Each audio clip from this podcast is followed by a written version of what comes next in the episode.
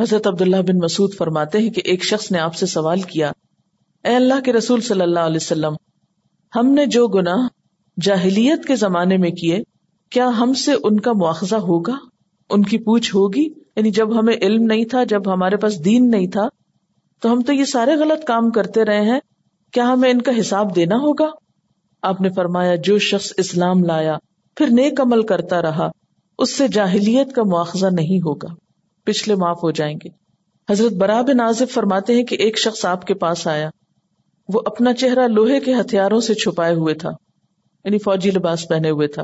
کہنے لگا، اے اللہ کے رسول صلی اللہ علیہ وسلم، کیا میں پہلے کافروں سے لڑائی کروں یا اسلام لاؤں؟ آپ نے فرمایا، پہلے اسلام لاؤ، پھر لڑائی کرنا۔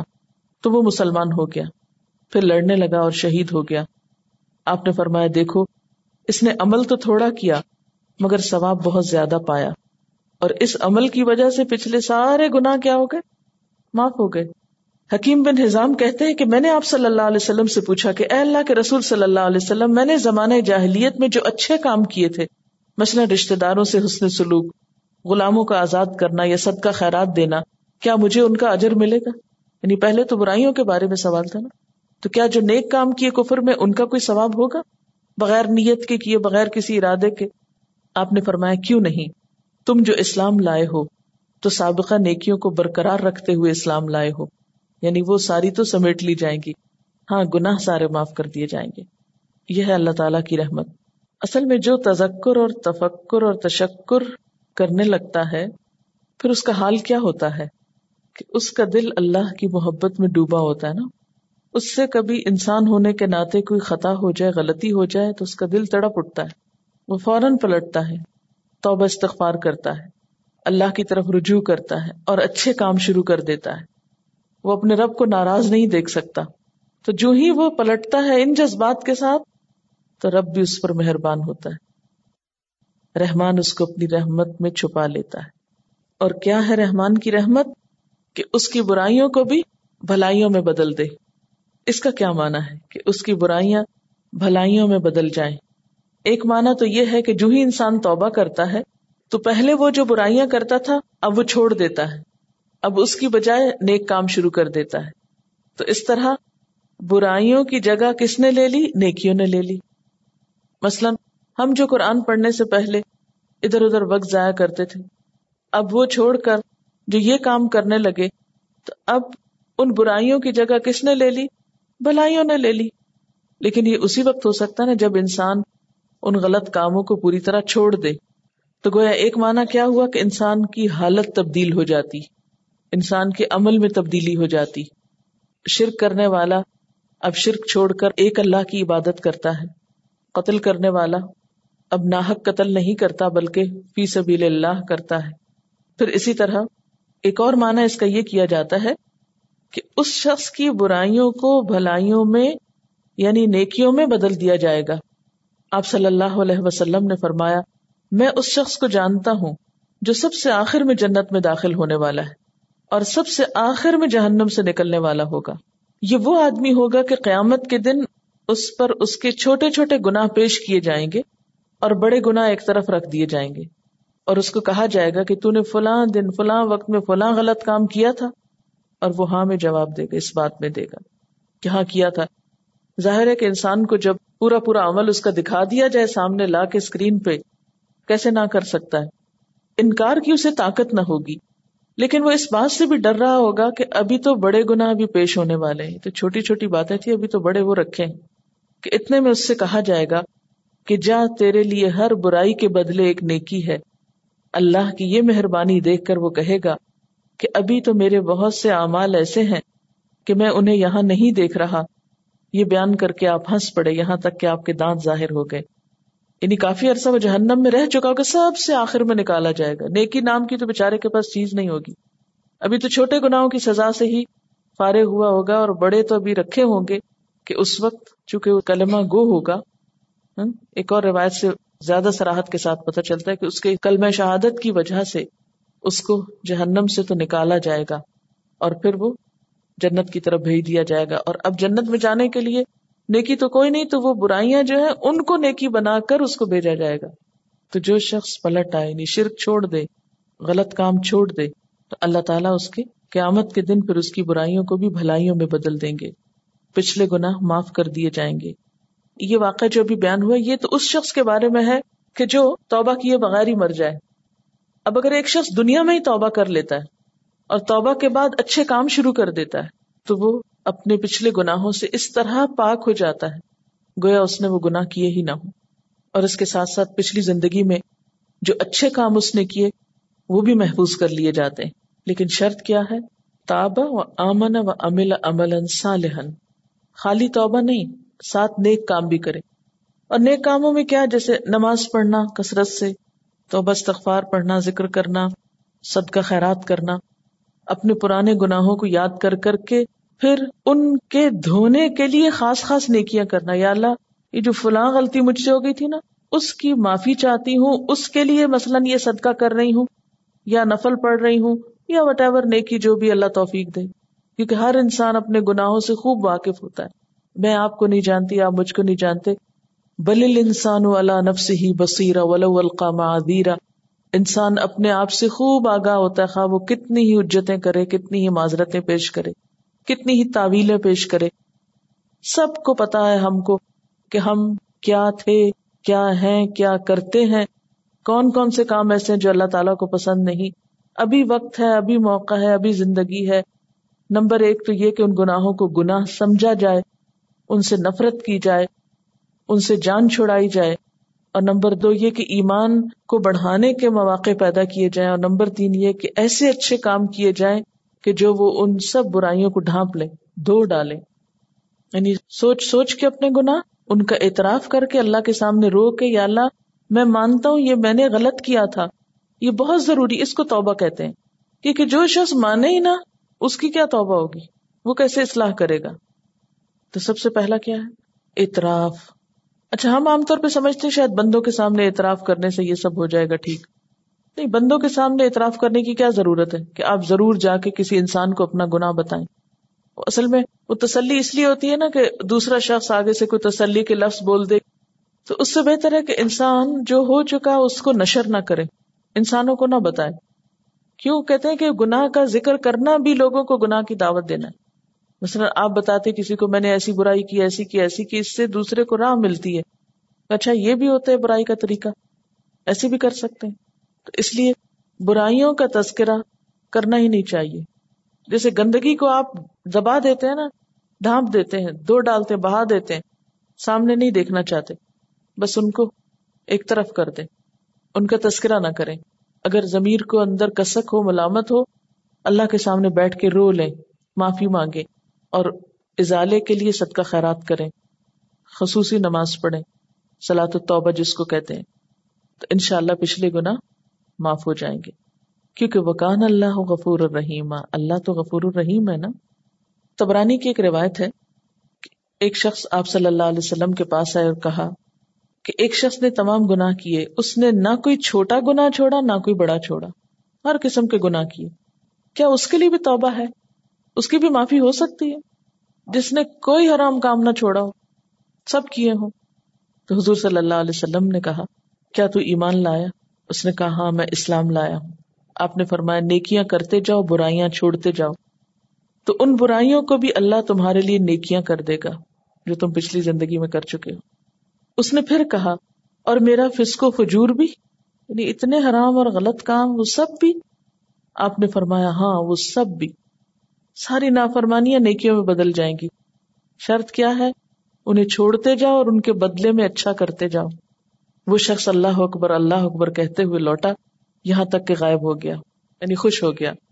وہ منتا بوا امل یتوب اللہ متابا۔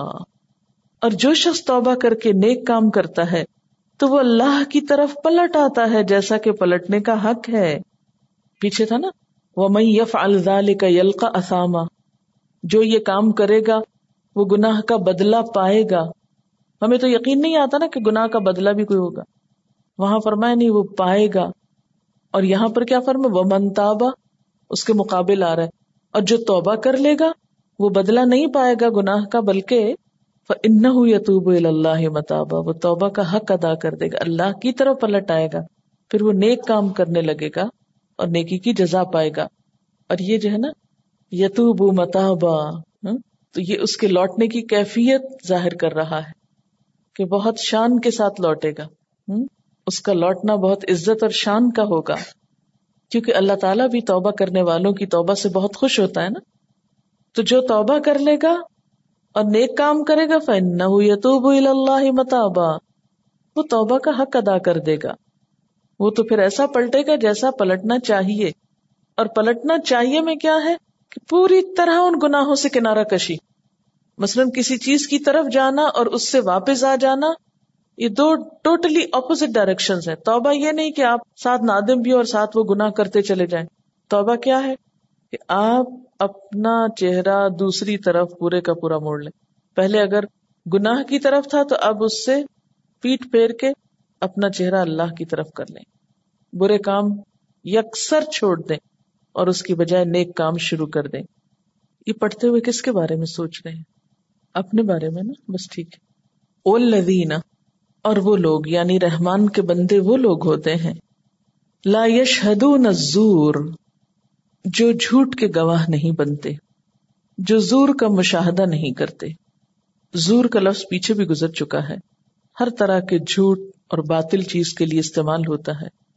ہیرا پھیری کے لیے بھی۔ جھوٹی گواہی سے لے کر کفر اور شرک اور ہر طرح کی باطل چیزوں کے لیے، جاہلانہ رسوم و رواج کے لیے، بیکار بےحدہ اللہ و لاب کے لیے۔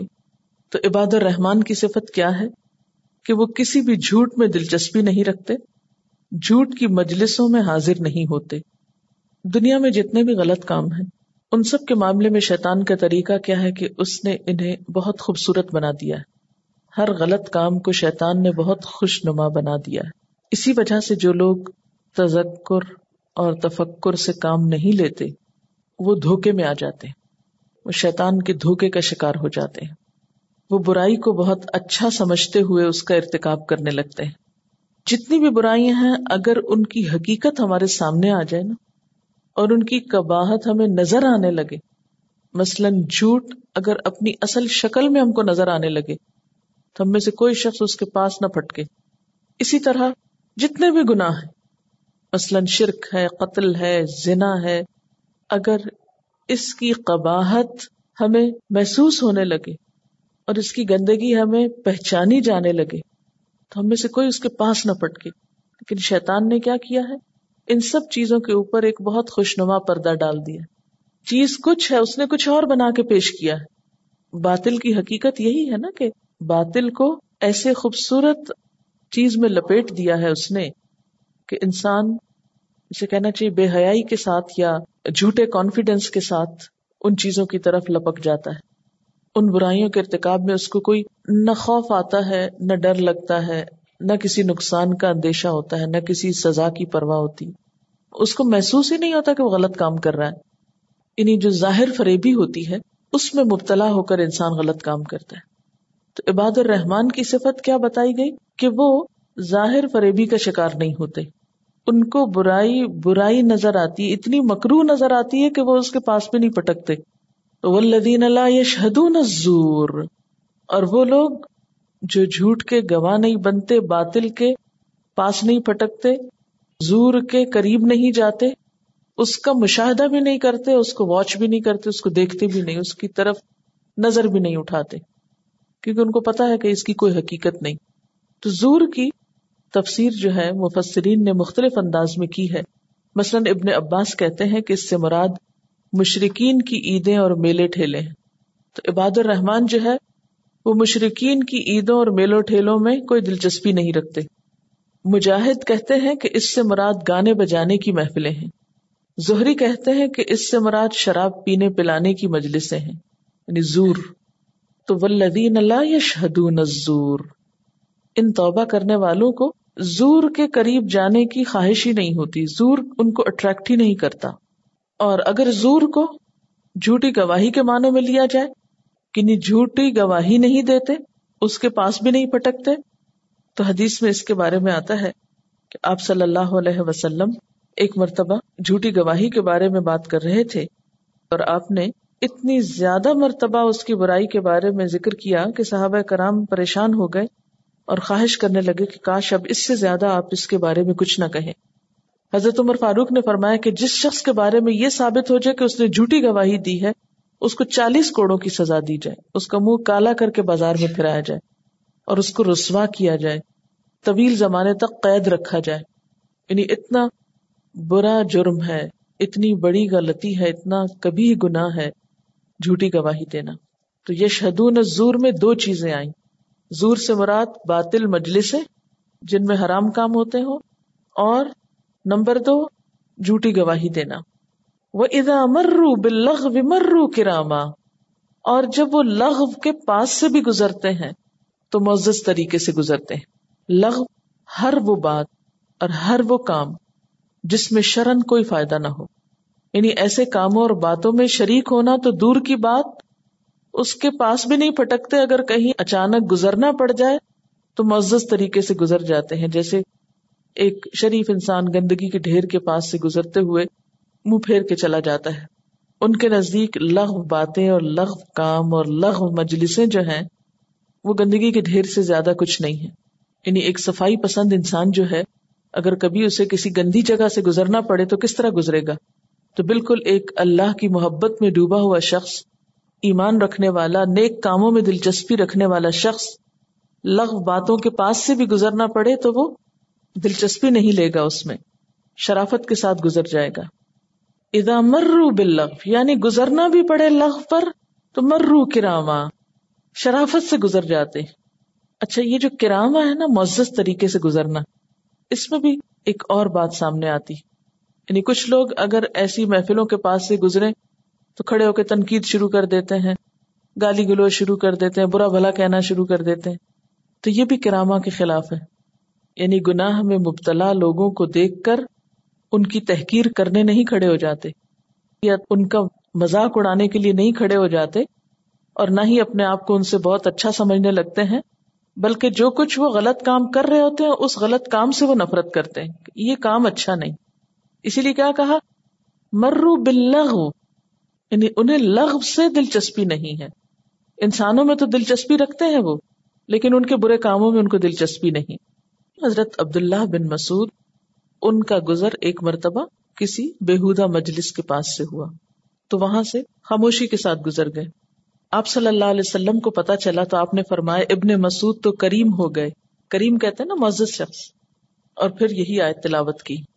وہ ازا مرو بلغ بھی مرو کراما وہ لدین ازا ذکروا بآیات ربہم اور وہ لوگ جنہیں اپنے رب کی آیات کے ساتھ نصیحت کی جاتی ہے یعنی قرآن پڑھ کر کوئی بات سمجھائی سنائی جاتی ہے۔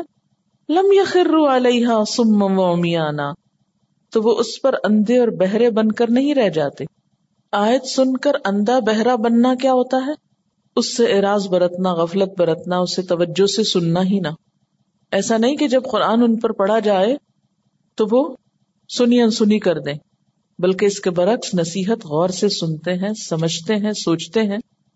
اور ایسا بھی نہیں کرتے کہ اگر کسی نصیحت کی زد ان کی ذات پہ پڑ رہی ہو تو وہ بفر اٹھے نصیحت سن کر دو تین ریئیکشن ہوتے ہیں نا۔ ایک ریئیکشن تو کیا ہوتا ہے کہ انسان سنی انسنی کر دے۔ سم مومی آنا نہ کچھ دیکھا نہ سنا۔ دوسرا ریئیکشن کیا؟ بھڑک اٹھا۔ کیوں یہ نصیحت کی گئی؟ کیوں یہ بات کی گئی؟ اور اسی طرح ذکر کی محفلوں میں قرآن پڑھتے اور سنتے وقت پورے ہوش و حواس سے کام لیتے ہیں۔ اندھے بہرے بن کے نہیں بیٹھے رہتے کہ آدھی بات سنے تو آدھی نہ سنے۔ جیسے سنائی جاتی ہے ویسے ہی سمجھتے ہیں۔ کچھ سے کچھ نہیں سمجھتے۔ یہ بھی عبادر رحمان کی صفت ہے۔ یعنی پوری توجہ سے بات سنتے ہیں۔ وہ لدین یقول نہ ربنا حبلنا من ازواجنا و ذریاتنا قرۃ آئین وجعلنا للمتقین اماما اور وہ لوگ جو کہتے ہیں، اے ہمارے رب، ہمیں اپنی بیویوں، اور اگر بیویاں یہ دعا مانگے تو شوہروں اور اپنی اولاد سے آنکھوں کی ٹھنڈک دے یعنی ہمارے گھروں میں خوشی پیدا کر دے۔ ہماری ازواجی زندگی کو، ہماری خاندانی زندگی کو پر مسرت کر دے۔ وجعلنا للمتقین اماما اور ہمیں پرہیزگاروں کا امام بنا۔ کتنا اعتدال ہے اس دعا میں کہ ایک طرف بیوی بچوں سے دنیا کی خوشیاں بھی، آنکھوں کی ٹھنڈک بھی، اور دوسری طرف تقوا بھی۔ ان کے بیچ میں رہتے ہوئے اللہ سے غافل نہیں ہوتے۔ جیسے سورت تور میں آتا نا، انا کنہ قبل فی اہلنا مشفقین جنت میں جانے والے لوگ اپنی دنیا کی زندگی کو یاد کریں گے تو کہیں گے کہ ہم اپنے گھر والوں میں ڈرتے ہوئے زندگی بسر کرتے تھے۔ یعنی گھر والوں کے اندر رہتے ہوئے بھی ہمیں خدا کا خوف ہوتا تھا۔ نڈر ہو کے نہیں رہتے تھے۔ اصل میں پھر یاد رکھیے کہ سورت مکی ہے۔ اور مکہ میں حالات کیا تھے؟ کہ ایک ہی گھر میں باپ مسلمان ہے، تو ماں کافر ہے۔ بیٹا مسلمان ہے، تو بیٹی کافر یا بیٹی ایمان لے آئی ہے، تو بیٹا نہیں لایا۔ یعنی ہر گھر کے اندر یہ ورائٹی تھی، کیونکہ ابتدائی زمانہ تھا نا۔ ایک ہلچل تھی۔ اس سے خاندانی زندگیاں اور گھریلو زندگیاں بہت متاثر ہوئی تھی لوگوں کی۔ یعنی ابتدائی اسلام میں گھروں کے اندر یوں لگتا تھا بھونچال آ گئے۔ اکا دکا جو شخص مسلمان ہوتا، جو شخص دین کی طرف آتا، تو وہی سفے ماتم بچ جاتی، رونا دھونا پڑ جاتا، یہ بھی گیا ہاتھ سے۔ بعض روایات میں آتا ہے کہ کئی ماؤں نے تو یہ کہا کہ ہم کھائیں گی نہیں، پیئیں گی نہیں، بھوک ہڑتال نہیں کر دی آج کی اصطلاح میں۔ ہم سائے میں نہیں بیٹھیں گے، ہم اچھا کپڑا نہیں پہنیں گے۔ بعض نے تو بچوں کو گھروں سے نکال دیا۔ اگر آپ مکی دور کے حالات پڑھیں سیرت میں، تو پریشان کن صورت حال تھی؟ اور پھر ان کو ان ان کے رشتے داروں کو جو کفر کی حالت میں ہوتے، انہیں پریشانی ہوتی کہ یہ مسلمان کی ہوگی اور ان مسلمانوں کو شدید پریشانی ہوتی کہ یہ کفر کی حالت پہ کیوں ہے ایک شخص جس کو خود ایمان کی دولت نصیب ہو جائے، اس کے لیے کتنی دکھ کی بات ہوتی ہے نا کہ دوسرا کیوں نہیں سمجھ رہا میری بات کو؟ انہیں کیوں نہیں سمجھ آ رہی کہ میں کیا کر رہا ہوں؟ اور یہ کیوں نہیں کرتے؟ وہ نفرت نہیں کرتا بلکہ اس کے برعکس ہمدردی اور خیر خواہی سے ان کے غم میں روتا ہے۔ یعنی ہر اس شخص کو یہ بات سمجھ میں آ سکتی ہے۔ کہ جس پر یہ بات گزر رہی ہو کہ اس کے بچوں میں سے یا خاندان میں سے یا بہن بھائیوں میں سے یا رشتے داروں میں سے کوئی شخص دین کی بات کو سمجھ نہ پا رہا ہو یا دین کے رستے پہ آ نہ رہا تو عباد الرحمان کی صفت کیا بتائی گئی؟ کہ وہ صرف اپنے ہی مسلمان بن جانے پہ مطمئن نہیں، وہ اپنے پیاروں کے غم میں روتے بھی ہیں۔ وہ اپنے پیاروں کے لیے دعائیں بھی مانگتے ہیں کہ یا اللہ، انہیں بھی ہمارا ہم نوا بنا دے۔ اور ان میں ہمیں آنکھوں کی ٹھنڈک دے، کیونکہ ایک مومن کے لیے بیوی بچوں میں آنکھوں کی ٹھنڈک کیا؟ ان کا ایمان اور دین پر ہونا۔ وہ جالنا للمتقین اماما اور ہمیں متقین کا امام بنا یعنی ہمارے بیوی بچوں کو اپنا فرما بردار اور اطاعت گزار بنا کر ہمیں ایسے لوگوں کا رہنما بنا جو خیر میں ہمارے پیچھے چلے، ہمارا ساتھ دیں۔ یعنی اگر کسی شخص کا کنبا یا گھرانہ یا خاندان اچھا ہے، نیک ہے، تو وہ ان کا رہنما ہے۔ تو متقی لوگوں کا رہنما ہے وہ۔ قیامت کے دن وہ ان کے ساتھ ساتھ آئے یعنی متقی لوگ اس کے آس پاس ہوں گے۔ اور اگر ایک شخص خود تو بہت نیک ہے، لیکن سارا گھرانہ اس کا دین سے دور ہے، تو وہ کس کا امام ہے پھر؟ خدا کو بھولنے والوں کا، خدا کے نافرمانوں کا۔ یعنی یہ مثلاً آپ ایک باپ ہے یا ایک ماں ہے تو آپ اپنے بچوں کو سامنے رکھ کے کیا دعا مانگتے ہیں کہ یا اللہ ہمارے بچوں کو نیک بنا، کہ ہم نیکوں کے رہنما ہوں۔ ان کے لیے ہماری زندگی قابل تقلید ہو یا قابل عمل ہو، وہ ہمیں ایکسپٹ کرے ہمیں فالو کرے ہمارے لیے صدقہ جاریہ بنے وجعلنا للمتقین اماما یہاں امام بننے سے مراد کوئی سیاسی لیڈرشپ نہیں ہے۔ یہاں گھریلو زندگی میں کل کم رائن و کل کم مسول ان ریتی ہی ہے۔ ہر شخص نگران ہے اور ہر شخص سے اس کی رعایا کے بارے میں سوال کیا جائے گا۔ ولمر اترائیت فی بیت زوجہا عورت بھی اپنے شوہر کے گھر میں نگران ہے یعنی امام ہے۔ شوہر پورے گھر کا امام ہے، تو بیوی جو ہے وہ بچوں کی امام ہے، اور پھر اسی طرح باقی بھی عام روزمرہ زندگی میں بھی جو شخص جہاں بھی ذمہ دار ہے۔ تو اب ہر امام کی فکر کیا ہونی چاہیے کہ ہمیں متقیوں کا امام بنا کے ہمیں جو لوگ فالو کر رہے ہیں، وہ ہمارے لیے صدقہ جاریاں ہوں، نیکی کے کام میں ہماری پیروی کرنے والے ہوں۔ ہمارے لیے خیر اور بھلائی کے جذبات رکھنے والے ہوں۔ تو ایک اچھی لیڈرشپ جو ہے، خواہ گھریلو زندگی میں ہو یا باہر ہو، اس پہ تقوا غالب ہوتا ہے۔ وہ خود غرض نہیں ہوتا کہ صرف اپنی فکر کرے۔ وہ گھر میں ہے تو خاندان کی فکر کرے گا، باہر ہے تو جن لوگوں کا وہ ذمہ دار ہے، ان کی فکر کرے گا کہ ان سب کے اندر تقوا پیدا ہو جائے۔ اصل میں تو ان سب کے لیے تقوا کی دعا ہے دوسرے لفظوں میں، کہ متقین کا امام بنا یعنی ان کو متقی بنا، یہ مانگا جا رہا ہے۔ الا یہی لوگ یوجزون الغرفت بما صبروا۔ جزا دیے جائیں گے بلند منزل کی شکل میں، غرفہ۔ غرفہ اونچی جگہ کو کہتے ہیں، کمرے کے لیے بھی لفظ استعمال ہوتا ہے۔ بالا خانے کا مفہوم پایا جاتا ہے اس میں۔ حدیث میں آتا ہے، جنت میں مقربین خاص کے لیے ایسے غرفات ہوں گے جو عام اہل جنت کو ایسے نظر آئیں گے جسے زمین والے ستاروں کو دیکھتے ہیں۔ اس سے مراد فلیٹ سسٹم نہیں ہے۔ اس سے مراد بلند منزلیں ہیں۔ یعنی ایک درجے والے دوسرے درجے والوں کو وہ دور دیکھیں گے جیسے دنیا والے ستاروں کو دیکھتے ہیں۔ اتنے اونچے مقام ہوں گے بعض لوگوں کے نیکی میں۔ حضرت ابو مالک اشری سے روایت ہے کہ آپ صلی اللہ علیہ وسلم نے فرمایا کہ جنت میں ایسے غرفے ہوں گے جن کا اندرونی حصہ باہر سے اور بیرونی حصہ اندر سے نظر آتا ہوگا۔ آج کے دور میں تو یہ سمجھنا آسان ہے، لیکن اس دور میں تو شیشے کی عمارتیں نہیں ہوا کرتی تھی اس سے آپ اندازہ لگائیں نا کہ اسلام موسٹ ماڈرن ریلیجن ہے۔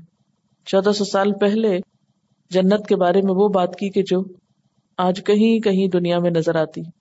تو جنت میں ایسے بالا خانے ہوں گے جن کا اندرونی حصہ باہر سے نظر آئے گا اور بیرونی حصہ اندر سے۔ لوگوں نے پوچھا اللہ کے رسول صلی اللہ علیہ وسلم، یہ غرفے کن لوگوں کے لیے ہیں؟ آپ نے فرمایا، جو شخص اپنے کلام کو نرم اور پاک رکھے۔ نرمی سے بات کرے اور پاکیزہ بات کیا کرے۔ یعنی اپنی گفتگو میں گالیاں نہ ہو فساد اور فخر کے لفظ نہ ہو بگاڑ نہ ہو، جھوٹ فریب اور مکاری چالاکی نہ ہو۔ نمبر دو، جو ہر مسلمان کو سلام کرے، دیکھنے کو بڑا معمولی لگتا ہے، لیکن عمل بہت مشکل ہے۔ اس لیے کہ ہم صرف اپنے پسندیدہ لوگوں کو سلام کرتے ہیں۔ ہر مسلمان کو نہیں کرتے کہ کوئی بھی ہو۔ نمبر تین، لوگوں کو کھانا کھلائے۔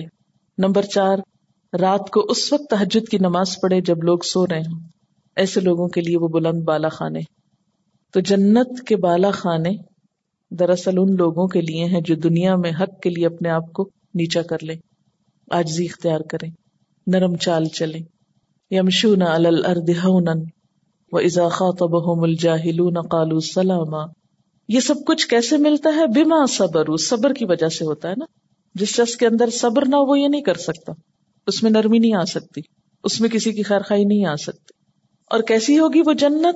وہ یو نفیحا تحیت و سلام اس میں وہ ڈالے جائیں گے آداب اور سلام۔ تہیا کہتے ہیں گریٹنگس کو۔ ان کا استقبال وہاں سلام اور آداب کے ساتھ ہوگا۔ اچھے طریقے سے ویلکم کیے جائیں گے۔ خالدین فیحا ہمیشہ اس میں رہیں گے، ہمیشہ ہمیشہ۔ حسنت مستقرم و مقامہ کتنا اچھا ہے رہنے کا مقام۔ کیا ہی اچھا ہے وہ مستقر یعنی ٹھہرنے کی جگہ۔ ہمیشہ کی رہائش گاہ اور قیام کی جگہ۔ پیچھے جہنم کے لیے تھا نا، ساعت مستقرم و مقامہ تو اس کے بدلے میں نیک کام کرنے والوں کے لیے حسنت مستقرم و مقامہ قل ما يعبأ بكم ربي لولا دعاؤكم فقد كذبتم فسوف يكون لزاما۔ لوگوں سے کہیے، میرے رب کو تمہاری کیا ضرورت ہے؟ لفظی ترجمہ کیا، ما يعبأ بكم، نہیں پرواہ کرے گا تمہاری۔ ربی میرا رب یا جو لفظ ہے، عین با حمزہ سے ہے۔ اب ان سقل کو کہتے ہیں، بوجھ کو۔ یعنی میرے نزدیک اس کا کوئی بوجھ نہیں۔ کوئی قیمت نہیں، کوئی قدر نہیں۔ یعنی میرے رب کو تمہاری کوئی پرواہ نہیں۔ رب کے سامنے تم بڑے ہلکے ہو۔ لولا دعا اگر تمہاری عبادت نہ ہو۔ یعنی تم عبادت نہیں کرو گے دعائیں نہیں مانگو گے تو اللہ کو تمہاری کوئی پرواہ نہیں۔ یعنی اگر تم اس کو نہیں پکارو گے اس کی عبادت نہیں کرو گے تو رب کو بھی تمہاری کوئی پرواہ نہیں ہوگی۔ لیکن تم اگر ایک قدم چلو گے تو رب تمہاری طرف دس قدم آئے گا۔ تم چل کے جاؤ گے، وہ دوڑ کے آئے گا۔ لیکن چلنا تم ہی کو ہوگا۔ اگر تم نہیں چلو گے تو رب تم سے بے نیاز ہے۔ تم اس کی طرف رجوع نہیں کرتے، تو اسے تمہاری کوئی ضرورت نہیں۔ دیکھو تو تمہاری حیثیت ہستی کیا ہے۔ آخری آیت میں، پہلی آیت جہاں سے ہم نے بات شروع کی تھی کہ تبارک الزی جعل فی السماء بروجن جس نے اتنے بڑے بڑے برج بنائے، جس نے سورج اور چاند بنائے اور ایک سیارے پہ تم سب کو لابس آیا۔ اگر ان میں سے کوئی ایک اپنے رب کی طرف نہیں رجوع کرتا، دعا نہیں مانگتا آجزی نہیں کرتا، عبادت نہیں کرتا، اللہ کی تو مخلوق ان گنت ہے۔ اس ساری مخلوق کے مقابلے میں تم ایک ذرے سے بھی حقیر ترین چیز کی اللہ کے نزدیک کیا ویلیو کیا سمجھتے ہو خود کو؟ اگر تم اس کی طرف نہیں متوجہ ہوتے، تو اسے بھی تمہاری کوئی ضرورت نہیں ہے۔ حدیث میں آتا ہے اللہ تعالیٰ فرماتے اے میرے بندو، تم نہ میرا کچھ نقصان کر سکتے ہو اور نہ مجھے کوئی فائدہ پہنچا سکتے ہو۔ اگر تمہارے اگلے اور پچھلے اور آدمی اور جن سب ایسے ہو جائیں جیسے تم میں سب سے زیادہ پرہیزگار شخص ہے، تو اس سے میری سلطنت میں کچھ اضافہ نہیں ہوگا۔ اور اگر تمہارے اگلے اور پچھلے اور جن اور انس سب کے سب ایسے ہو جائیں جیسے تم میں کوئی سب سے زیادہ برا آدمی ہے تو اس سے میری سلطنت میں کچھ کمی نہیں ہوگی۔ یعنی آپ سوچے نا، اتنی لاکھوں گیلیکسیز ہیں۔ ایک گیلیکسی میں ٹریلینز اینڈ ٹریلینز اسٹارز ہیں اور کئی سولر سسٹم ہیں۔ ان لاکھوں گیلیکسیز میں سے ایک گیلیکسی اور اس کے ایک کونے پہ یہ سولر سسٹم اور اس سسٹم کے ایک حصے میں زمین اور اس زمین کے ایک حصے میں ہم۔ کیا حیثیت ہے ہماری باقی مخلوق کے مقابلے میں؟ اگر ہم نہیں پکاریں گے، ہم نہیں مانگیں گے، ہم نہیں عبادت کریں گے، ہم نہیں توجہ کریں گے، تو اسے کیا ضرورت ہے ہماری؟ ہے کوئی ضرورت؟ جس کے آگے ہر چیز سجدہ ریز ہے، تسبیح کر رہی ہے، بھاگ بھاگ کے اطاعت کر رہی ہے، اگر ہم نہیں کریں گے تو اس کا کیا بگڑے گا؟ فرمایا، اے میرے بندو، اگر تمہارے اگلے اور پچھلے اور آدمی اور جن سب ایک میدان میں جمع ہو کر مجھ سے مانگنا شروع کر دیں۔ اور میں ہر ایک کو وہی کچھ دیتا جاؤں جو اس نے مانگا ہے۔ تو جو کچھ میرے پاس ہے، اس میں کچھ بھی کم نہ ہوگا۔ مگر اتنا جیسے سمندر میں سوئی کو ڈبو کے نکال لیا جاتا ہے۔ اے میرے بندو، یہ تمہارے ہی اعمال ہیں۔ یہ تمہارے ہی اعمال ہیں جنہیں میں تمہارے لیے شمار کرتا رہتا ہوں۔ یہ تمہارے لیے گن گن کے رکھتا ہوں۔ فلاں نے اتنا کیا اپنے لیے۔ پھر تمہیں ان کا پورا پورا بدلا دوں گا۔ سو جس کو اچھا بدلا ملا اسے اللہ کا شکر ادا کرنا چاہیے اور اس کی حمد و ثنا بیان کرنا چاہیے اور جسے برا بدلا ملے تو اسے اپنے آپ ہی کو ملامت کرنا چاہیے۔ کیونکہ اس نے خود ہی کیا اپنے لیے جو کرنا تھا۔ تو پوری کائنات میں ہماری حیثیت کچھ بھی نہیں۔ اگر ہم اس کی طرف توجہ نہ کریں تو اس کو ہماری ضرورت نہیں۔ ایک دعا میں پڑھتی تھی، عربی کی دعا ہے۔ بہت خوبصورت لفظ ہیں، جس میں یہ آتا ہے کہ یا رب میرے علاوہ تیری بندگی کرنے والے تو بہت ہیں۔ اگر میں تیری بندگی نہ کروں تو تجھے تو کوئی پرواہ نہیں۔ یا رب، تیرے لیے تو بہت سے عبادت کرنے والے ہیں، لیکن میرے لیے تیرے سوا کوئی نہیں۔ یا اللہ، تیرے پاس تو سب کچھ، میں تو خالی ہاتھ ہوں۔ اگر تو میرا نہیں اور میں تیری طرف توجہ نہیں کرتی، تو میرے پاس تو کچھ بھی نہیں۔ آپ دیکھیں نا کہ اگر اللہ تعالیٰ کی ذات چھوڑ جائے ہم کو، تو باقی کیا ہے ہمارے پاس؟ جبکہ پلٹنا ہم نے اسی کی طرف۔ کل مایا بو بکم ربی لولا دعا میرے رب کو تمہاری کیا ضرورت؟ اگر تم دعا نہیں کرتے، اگر تم عبادت نہیں کرتے، نہ کرو، نہیں کرتے تو۔ فقط کر رب تم بس تحقیق تم نے جٹلا دیا۔ فسوفا یقون الزام ان قریب وہ سزا پاؤ گے کہ جان چھڑانی محال ہوگی۔ تم نہیں مانتے تو ایسی سزا ملے گی کہ جان چھوٹنے نہ پائے گی۔ وعباد الرحمن الذين يمشون على الأرض هونا وإذا خاطبهم الجاهلون قالوا سلاما والذين يبيتون لربهم سجدا وقياما والذين يقولون ربنا اصرف عنا عذاب جهنم إن عذابها كان غراما إنها ساءت مستقرا ومقاما والذين إذا أنفقوا لم يسرفوا ولم يقتروا وكان بين ذلك قواما والذين لا يدعون مع الله إلها آخر ولا يقتلون النفس التي حرم الله إلا بالحق ولا يزنون ومن يفعل ذلك يلقى أثاما يضاعف له العذاب يوم القيامة ويخلد فيه مهانا إلا من تاب وآمن وعمل عملا صالحا فأولئك فأولئك يبدل الله سيئاتهم حسنات وكان الله غفورا رحيما ومن تاب وعمل صالحا فإنه يتوب إلى الله متابا والذين لا يشهدون الزور وإذا مروا باللغو مروا كراما والذين إذا ذكروا بآيات ربهم لم يخروا عليها صما وعميانا والذين يقولون ربنا هب لنا من أزواجنا وذرياتنا قرة أعين واجعلنا, واجعلنا للمتقين إماما أولئك يجزون الغرفة بما صبروا ويلقون فيها تحية وسلاما خالدين فيها حسنت مستقرا ومقاما قل ما يعبأ بكم ربي لولا دعاؤكم فقد كذبتم فسوف يكون لزاما اصل میں بنیادی طور پر آپ دیکھیے کہ یہ جتنی بھی صفات ہیں، یہ ظاہری اور باطنی طور پر ایک مسلمان کی پرسنالٹی کا جو حسن ہے، اس کی نمائندہ صفات ہیں، جو اسے اللہ کی نظر میں اور بندوں کی نظر میں خوبصورت بناتی۔ ہیں انسان صرف اپنی ظاہری خوبصورتی کی وجہ سے خوبصورت نہیں ہوتا، جب تک کہ اس کے اندر خوبصورتی نہ ہو۔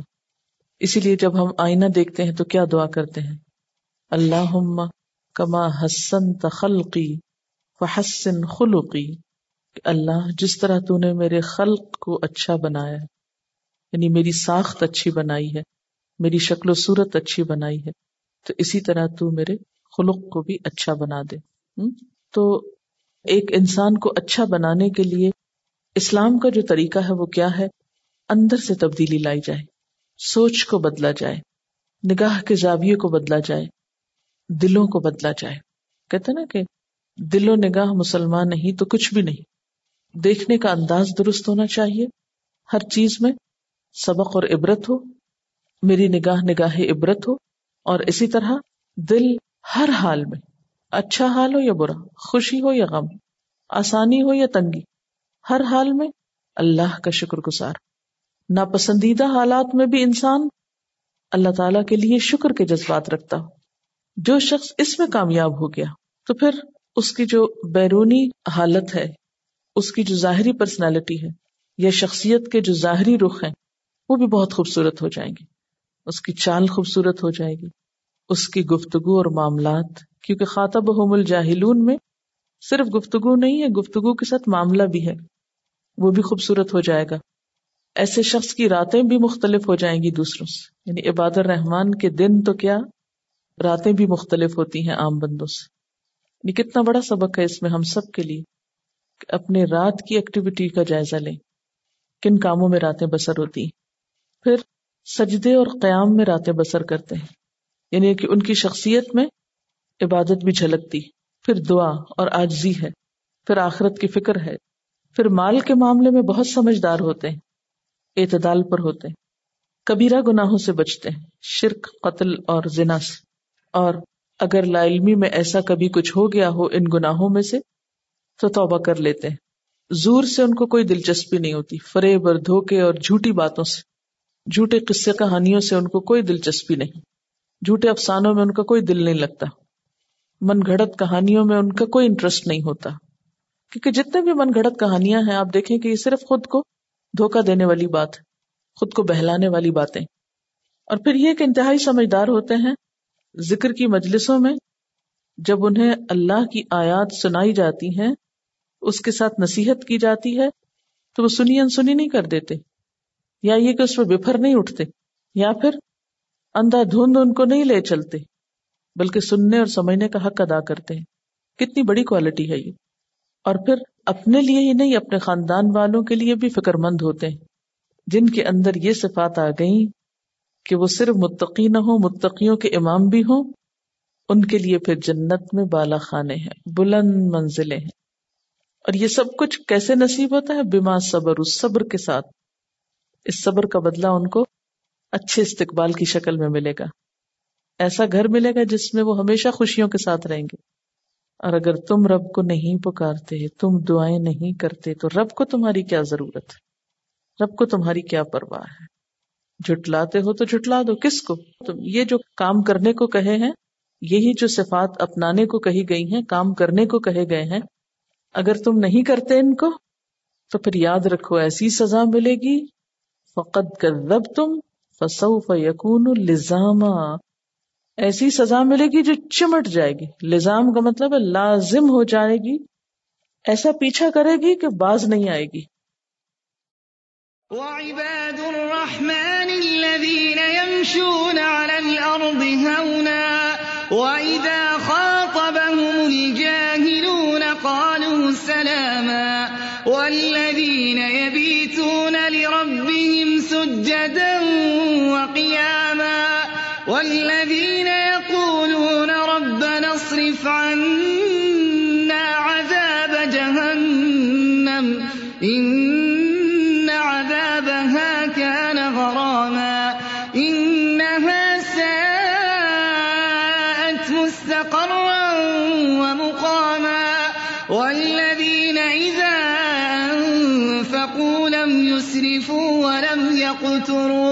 وكان بين ذلك قواما والذين لا يدعون مع الله إلها آخر ولا يقتلون النفس التي حرم الله إلا بالحق ولا يزنون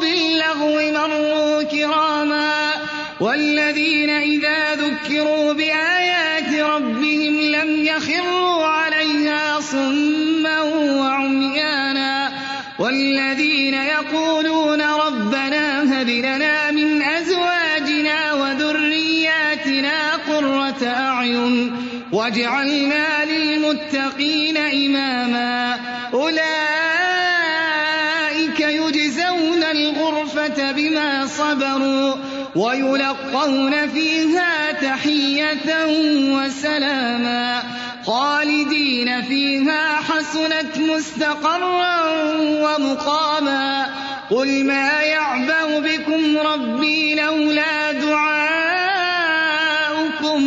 فقد كذبتم فسوف يكون لزاما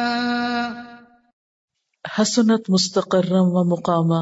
مجھے یوں امیجنیشن میں آ رہا تھا، یوں فیل ہو رہا تھا جیسے جنت والے جب جنت میں پہنچے، تو دوسرے لوگ ان کو وزٹ کرنے کے لیے آئے اور ان کا گھر دیکھ کر کہنے لگے، بہت اچھا گھر ہے تمہارا۔ جب ہم اپنے کسی عزیز دوست کے پاس جاتے ہیں، خصوصاً نیا گھر جب کوئی لیتا ہے یا نئے گھر میں کوئی شفٹ ہوتا ہے، اور اسپیشلی نئے گھر کی مبارکباد کے لیے جب کسی کے پاس جاتے ہیں تو ایک ایک چیز کی تعریف کر رہے ہوتے ہیں۔ یہ جگہ تو تم نے بہت اچھی بنائی۔ یہ کارنر تو بہت خوبصورت ہے۔ یہ چیز تو بہت عمدہ لگ رہی ہے۔ حسنت مستقرم و مقامہ۔ کتنا اچھا گھر مل گیا ہے تم کو۔ اچھا ایسا ہے کہ میں چاہوں گی کہ آپ ذرا اپنا اپنا آرٹ آزمائیے اور چیک لسٹ بنائیے عباد الرحمان کی صفات پر مبنی۔ ٹھیک ہے؟ ہم سب چاہتے ہیں کہ ہمارا جنت میں بہت اچھا گھر ہو۔ ہم میں سے ایک ایک اس چیز کی تمنا رکھتا ہے۔ لیکن ہمیں سے کتنے لوگ ہیں جو اس بات کے لیے بھی کین ہیں کہ ہمارے اندر یہ صفات ہوں؟ کیونکہ اس کے بغیر تو انٹری نہیں ہو سکے گی نا۔ فقط کا ضب تم فسوفا یا کون الزامہ اگر سن کے بھی مانا نہیں جھٹلا دیا، تو پھر تو کچھ اور ہی ہو سکتا ہے معاملہ۔ یعنی جنت محض خواہشات اور آرزوں اور تمناؤں پر تو نہیں مل جائے گی۔ تو اس لیے آپ مختلف طرح کی چیک لسٹ بنائیے۔